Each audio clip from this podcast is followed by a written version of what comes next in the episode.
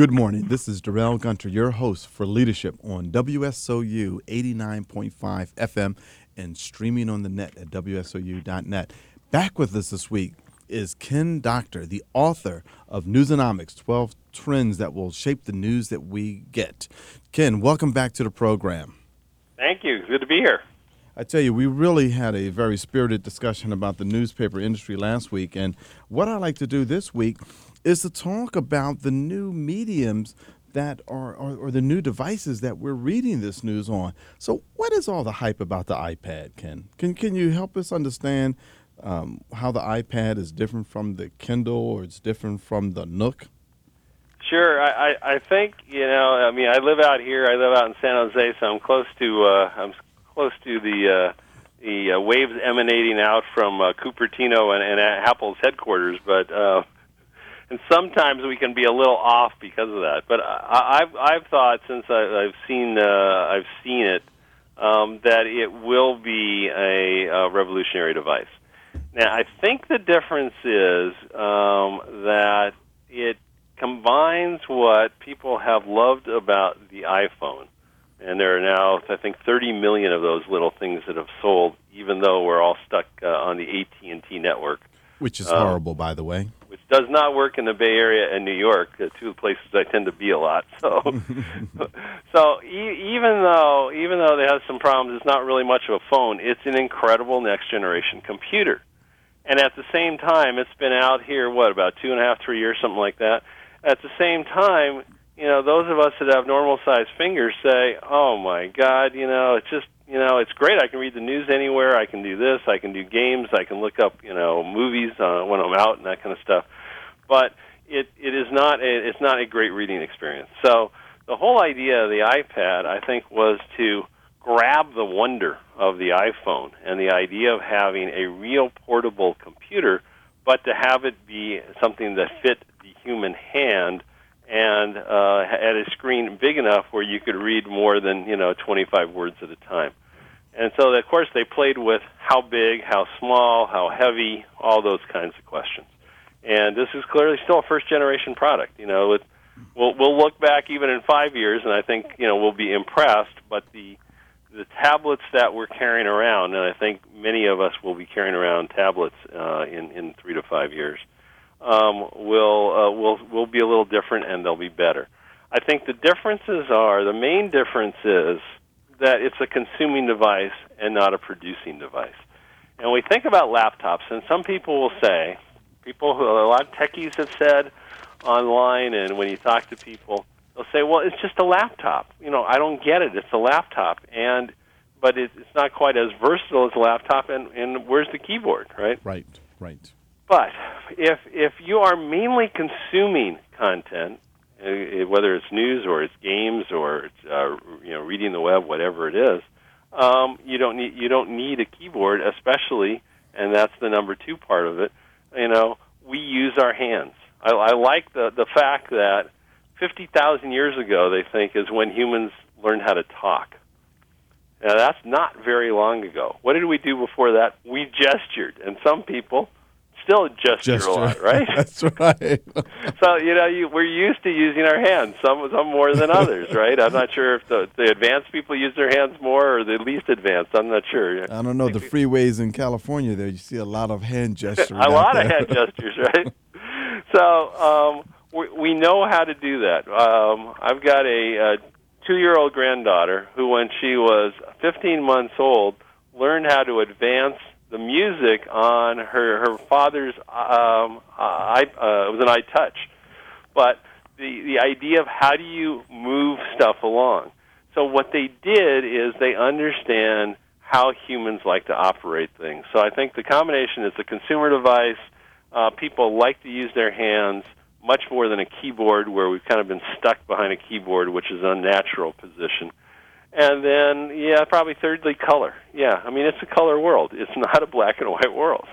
And um, a device, you know, you think back to the first computers, which were black and white. Black and you know, white. and I remember we got a Apple II GS. Oh my God, it had graphics, it had sound, it had color. Where you know, it, people want color. They they want freedom and it represents that possibility and that allure. Now, for news companies, it's fascinating because it's a new device. And so, as a new device, they're saying, how do we use this? And I'm afraid too many of them are doing what they did with other new technologies, and what they're doing is they're porting over basically the same news content, as opposed to what you can actually do do with this platform. And if you look at, I don't know how many of uh, your listeners have looked at the Sports Illustrated uh, demo. They did a demo of a Sports Illustrated tablet product, and this came out first or second week in January. Um, it's now been viewed almost a million times. That one demo, three three minute uh, demo video on YouTube. Mm. And when you look at that, you see, ah, this could be the new news world where I not just can read the news of the day, I can go back and forth in time. I can go in depth to certain stories. I look at photo montages. I can look at video of yesterday's game. I can stop it where I want to st- stop it and start it where I want to start it. And you kind of look at it and you say, of course, you should be able to do this because all of that's available technology. So, in terms of a product and what it can do for the news business, um, I'm very high on what it can do as a product, and then um, it offers very similar uh, advertising advances of what you can do to sell products and sell services. So, I think it's going to be a very significant uh, change on the landscape for news companies, both because of product and advertising. Now, one of the criticisms that I've heard about the iPad is that if you're on a train or a bus and there's a lot of sunlight, the screen yeah. is difficult to read. Yeah. Yeah, I've heard that from some people too. And and I think, you know, that that is that is one of many issues that will be worked out. Um, it's been true, I think, of the iPhone as well. Um, and but still, you know, if you add up the pluses and and the the minuses, uh, people are many people are willing to, you know, you know, say, okay, I'll I'll, I'll adjust to that at this point. Yeah, there there are there are you know a number of negatives to it. Um, but there's also going to be a whole slew of tablets coming from other companies, um, and they're going to get cheaper. They're still fairly expensive. You know, it's just been out what two months, three months now. Right. Um, it's going to get a lot cheaper. I think they'll deal with the uh, the screen issues that are there, um, and and as it comes down in price point, and uh, if it's available on other carriers, uh, I think it's something that many people will use. Um, and uh, I, you know, even the early sales, uh, the early, some of the early sales surpassed iPhone, which is which is fairly amazing. You know, in, in, your opinion, what do you think is the number one item that's going to be consumed on the iPad? Will it be movies versus well, versus reading books? It would depend how you counted. You know, mm-hmm. I think um,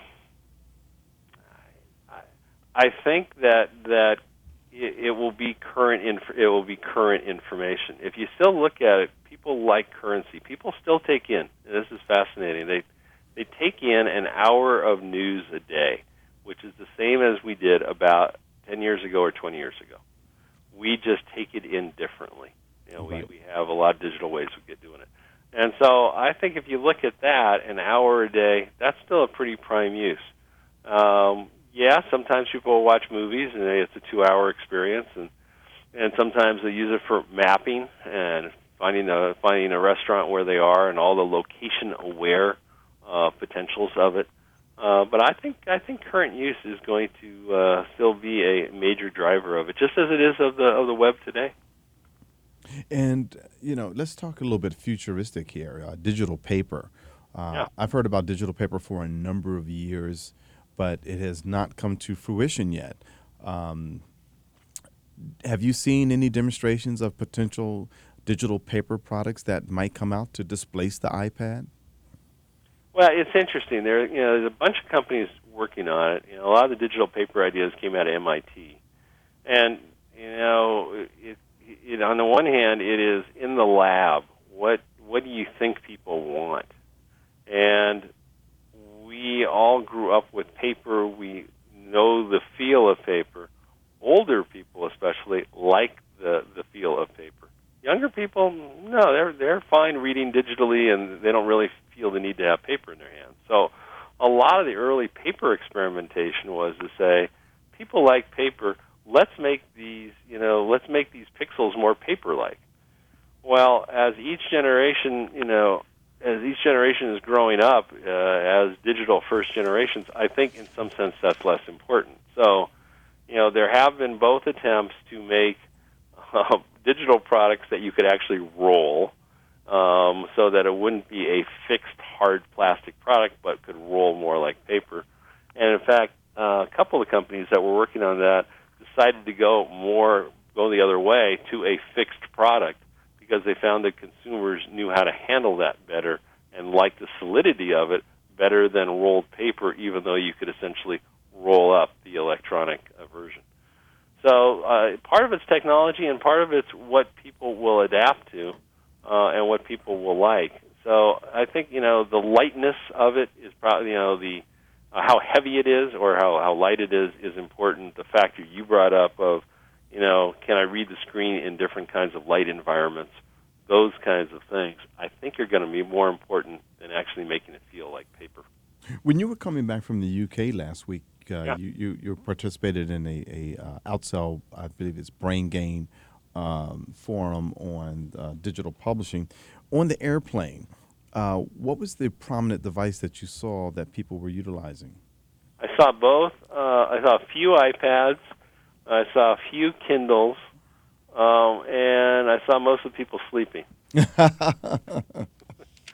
um, there weren't. Um, it was. Uh, it, it was uh, a flight. Yeah, there there were. I'd say I don't know whether 200 people on that flight.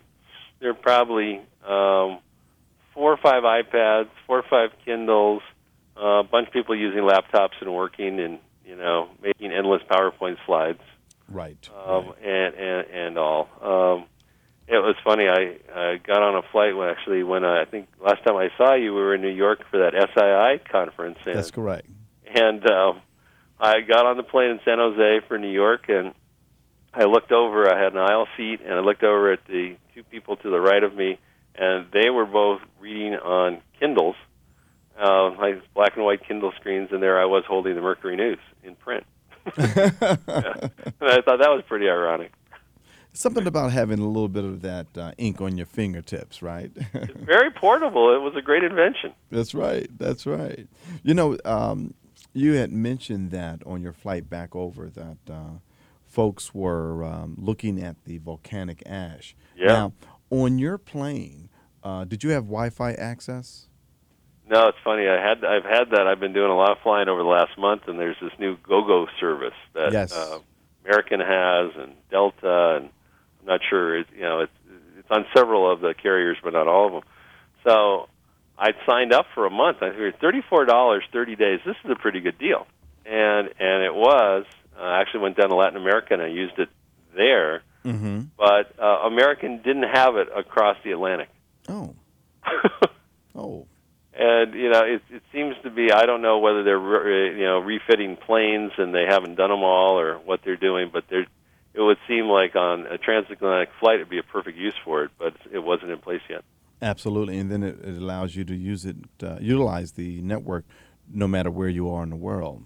Yeah, and that's why I wanted to send my pictures of the uh, of the ash cloud, Right, we right. take from the window. I wanted to send them when right right when we were over the ash cloud. I thought that would be pretty cool. You know, I'm just thinking about uh, when different serious incidents are occurring on these planes, and now with this technology, um, we're going to have folks who are going to be reporting right from their seat. That's right. And, and giving us, as John uh, Blossom, who's the author of Content Nation, he talks about everybody's a publisher. Yeah, that's right. Yes, yeah. Yeah, that's the ultimate in crowdsourcing. If you're on a plane that's having problems. And explain to us, if you can, the oh, of course you can. You wrote the book, uh, local and remap and reload. Yeah, yeah, yeah. Well, and local as as as uh, I think we talked about last week. You know, there's this digital dozen, which are national and global companies, Yes. and they're going after these 900 million English-speaking people. So, if they create a story or a post or a video, they have a wide, wide range of potential customers, and every time they get views on that, they can monetize that video or, or story. Um, that's a huge economy of scale. Unfortunately, the opposite is now true of local media. So, if you were a metro newspaper, if you were the Mercury News, or you were the Chicago Tribune, or the Dallas Morning News, or uh, or the Newark paper, you would in 10, 15 years ago, you'd be bringing your your uh, readers the whole world. You would bring them the local news, but you'd also bring them the top of the national news, international sports, business, uh, travel, even you know movies, whatever.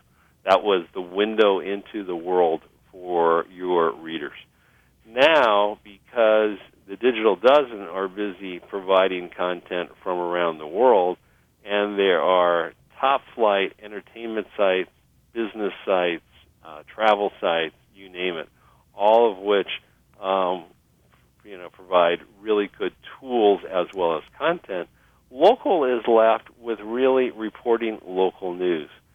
So I talked about it in terms of, of rebooting and, relo- and, and, and reloading because really they've had to change their mindset from being a nationally oriented paper to some degree, usually in the A section, and business oriented another to um, really focusing on local news. and that means um, their staffs, which are diminished greatly, about 20% fewer journalists working in, in uh, 20, 25% fewer journalists working in U.S. newsrooms uh, now compared to uh, five, six years ago. Um, and those that, that are left are focused on that local news report. Um, that means that um, they ha- they have to do that. They have to do it well, but it also means that their readers are only looking to them for the news and information about a smaller part of their world. They're not looking to them for the that report about the whole world, but only a smaller part of it, and consequently, the readers are spending less time with local news media because they're spending more time with national news media and sites like Market Watch or Metacritic or you know ESPN. So, so it's really diminished. Mm-hmm. They're really the diminished newspapers, especially the metros, and diminished operations, and they're really trying to find a future. Yeah, you know, um, during the last election, uh, CNN hired a number of journalists to cover the local news in regards to the political election. Um, do you happen to know if those journalists were are still employed, or was that just a short term gig that they got for the election? Um, I, don't know specifically on those. I know they have started some other that really tests some local operations, which um, went beyond elections in a few cities. And these are small bureaus to try to be more local with their with their own staff. Um, but they have tested out. I mean, it's fascinating for anybody that comes out of the print business because CNN is trying to learn how to be a non-TV company. Um, with CNN, CNN on TV is plainly flagging. Right, it's the fourth network um, in in terms of ratings, but CNN.com is one of the the major, uh, most successful uh, news sites on the web. What they're really trying to do is they're figuring out, in a sense, how to do text. They're find, finding out how to do stories as opposed to just doing stand-ups in front of cameras. What what their legacy is. So what what they're doing is um, both trying to do text, and they they were doing a number of experiments with local to see um, does it make economic sense to do local. Uh, ESPN's been doing the same thing. You know, it's been trying to it's been uh, putting out sites in Chicago and other big cities. Is that the i is that the i video that they have? I think it's just ESPN local. Uh, I think it's like ESPN Chicago is how mm-hmm. they brand it. Okay. And what do you what do you CNN think is all is doing their iReport. Right, iReport, yes, yes. Uh, which is a huge user generated uh, operation to which is um, uh, that other you know big trend of how do you get readers to create a lot of content for you that you can put under your brand and you can get it essentially for free. So they've done that, and they're they're pretty much leaders in that. But I think they're struggling with local, and they're they're struggling with how to get um, how to get local at a low enough cost point, which is Right. uh, a big a big question for a lot of these companies. Right. And what do you think of Patch.com? It, it's interesting, you know. It's it's AOL. It's uh, it's Tim Armstrong, and it's the latest attempt to do hyper local journalism, meaning uh, journalism in a small community of somewhere between thirty and fifty thousand people, usually, um, but to do it in a templated way. So they have, if you go to Patch, uh, they started in uh, New Jersey and Connecticut. A few sites there. Uh, they look very similar because they're all on the same platform, the same design. And then they use a few local people who try to get a lot of other local people to write uh, for free. Uh, in the past, it's been really hard to scale. There have been other operations like Backfence that have tried that. Um, they clearly we all want to know something about our neighborhoods but how much time we want to put into it is a question. How much time we're willing to spend on it, um, and also there's the question of whether you can link up enough local advertising to pay for those local sections. Now that's a really an advertising company, and the guy who heads it came from Google Advertising, so maybe they'll figure that out. But the whole idea there is hyper local across the United States with you know hundreds of sites. Um, and I think in, in that case, readers again benefit because there is a lot of local coverage that they are spawning that really wasn't done very well by the metro papers. So it's a plus in coverage. Whether it works as a business, I don't know. Right, right, right. So, you know, in your fourth trend, you talk about the old news world is gone, get over it. And I guess that's like the traditional manufacturing in the United States. It's moved on, it's moved overseas. Yeah, exactly. So, what's happening in the, in the journalism schools? How are they addressing this issue? Well, the the the best schools are really uh, have really blown up their old curriculum, and uh, they are preparing these this new generation of journalists to be uh, different kinds of storytellers. And I think uh, I- I've Able to probably five or six journalism schools, and I think they're following similar paths, and they're saying, okay, um, we don't know what the world's going to look like. We don't know um, how many jobs there's going to be um, for uh, for new journalists, given given all the the cutbacks in traditional journalism. But clearly, people are going to want journalism, and there are a lot of new startup companies that want to hire people, not pay them a lot, but want to hire. So what they're what they're trying to do is they're trying to equip their um, news editorial people with broader storytelling skills. So it used to be you would follow a path where you might be in newspaper journalism or magazine journalism or broadcast journalism. Now they're essentially saying to all of them, you've got to learn how to do audio, you've got to learn how to do video, you've got to learn how to write, you've got to learn how to edit. So they're getting a much broader range of skills. Um, I don't think that they've made as much advances on the advertising side. And advertising, really, advertising and PR are two other big parts of, of journalism schools and communication schools. And those fields are changing um, just as rapidly. Uh, but uh, I, on the news editorial side, they are better preparing them with skills of storytelling.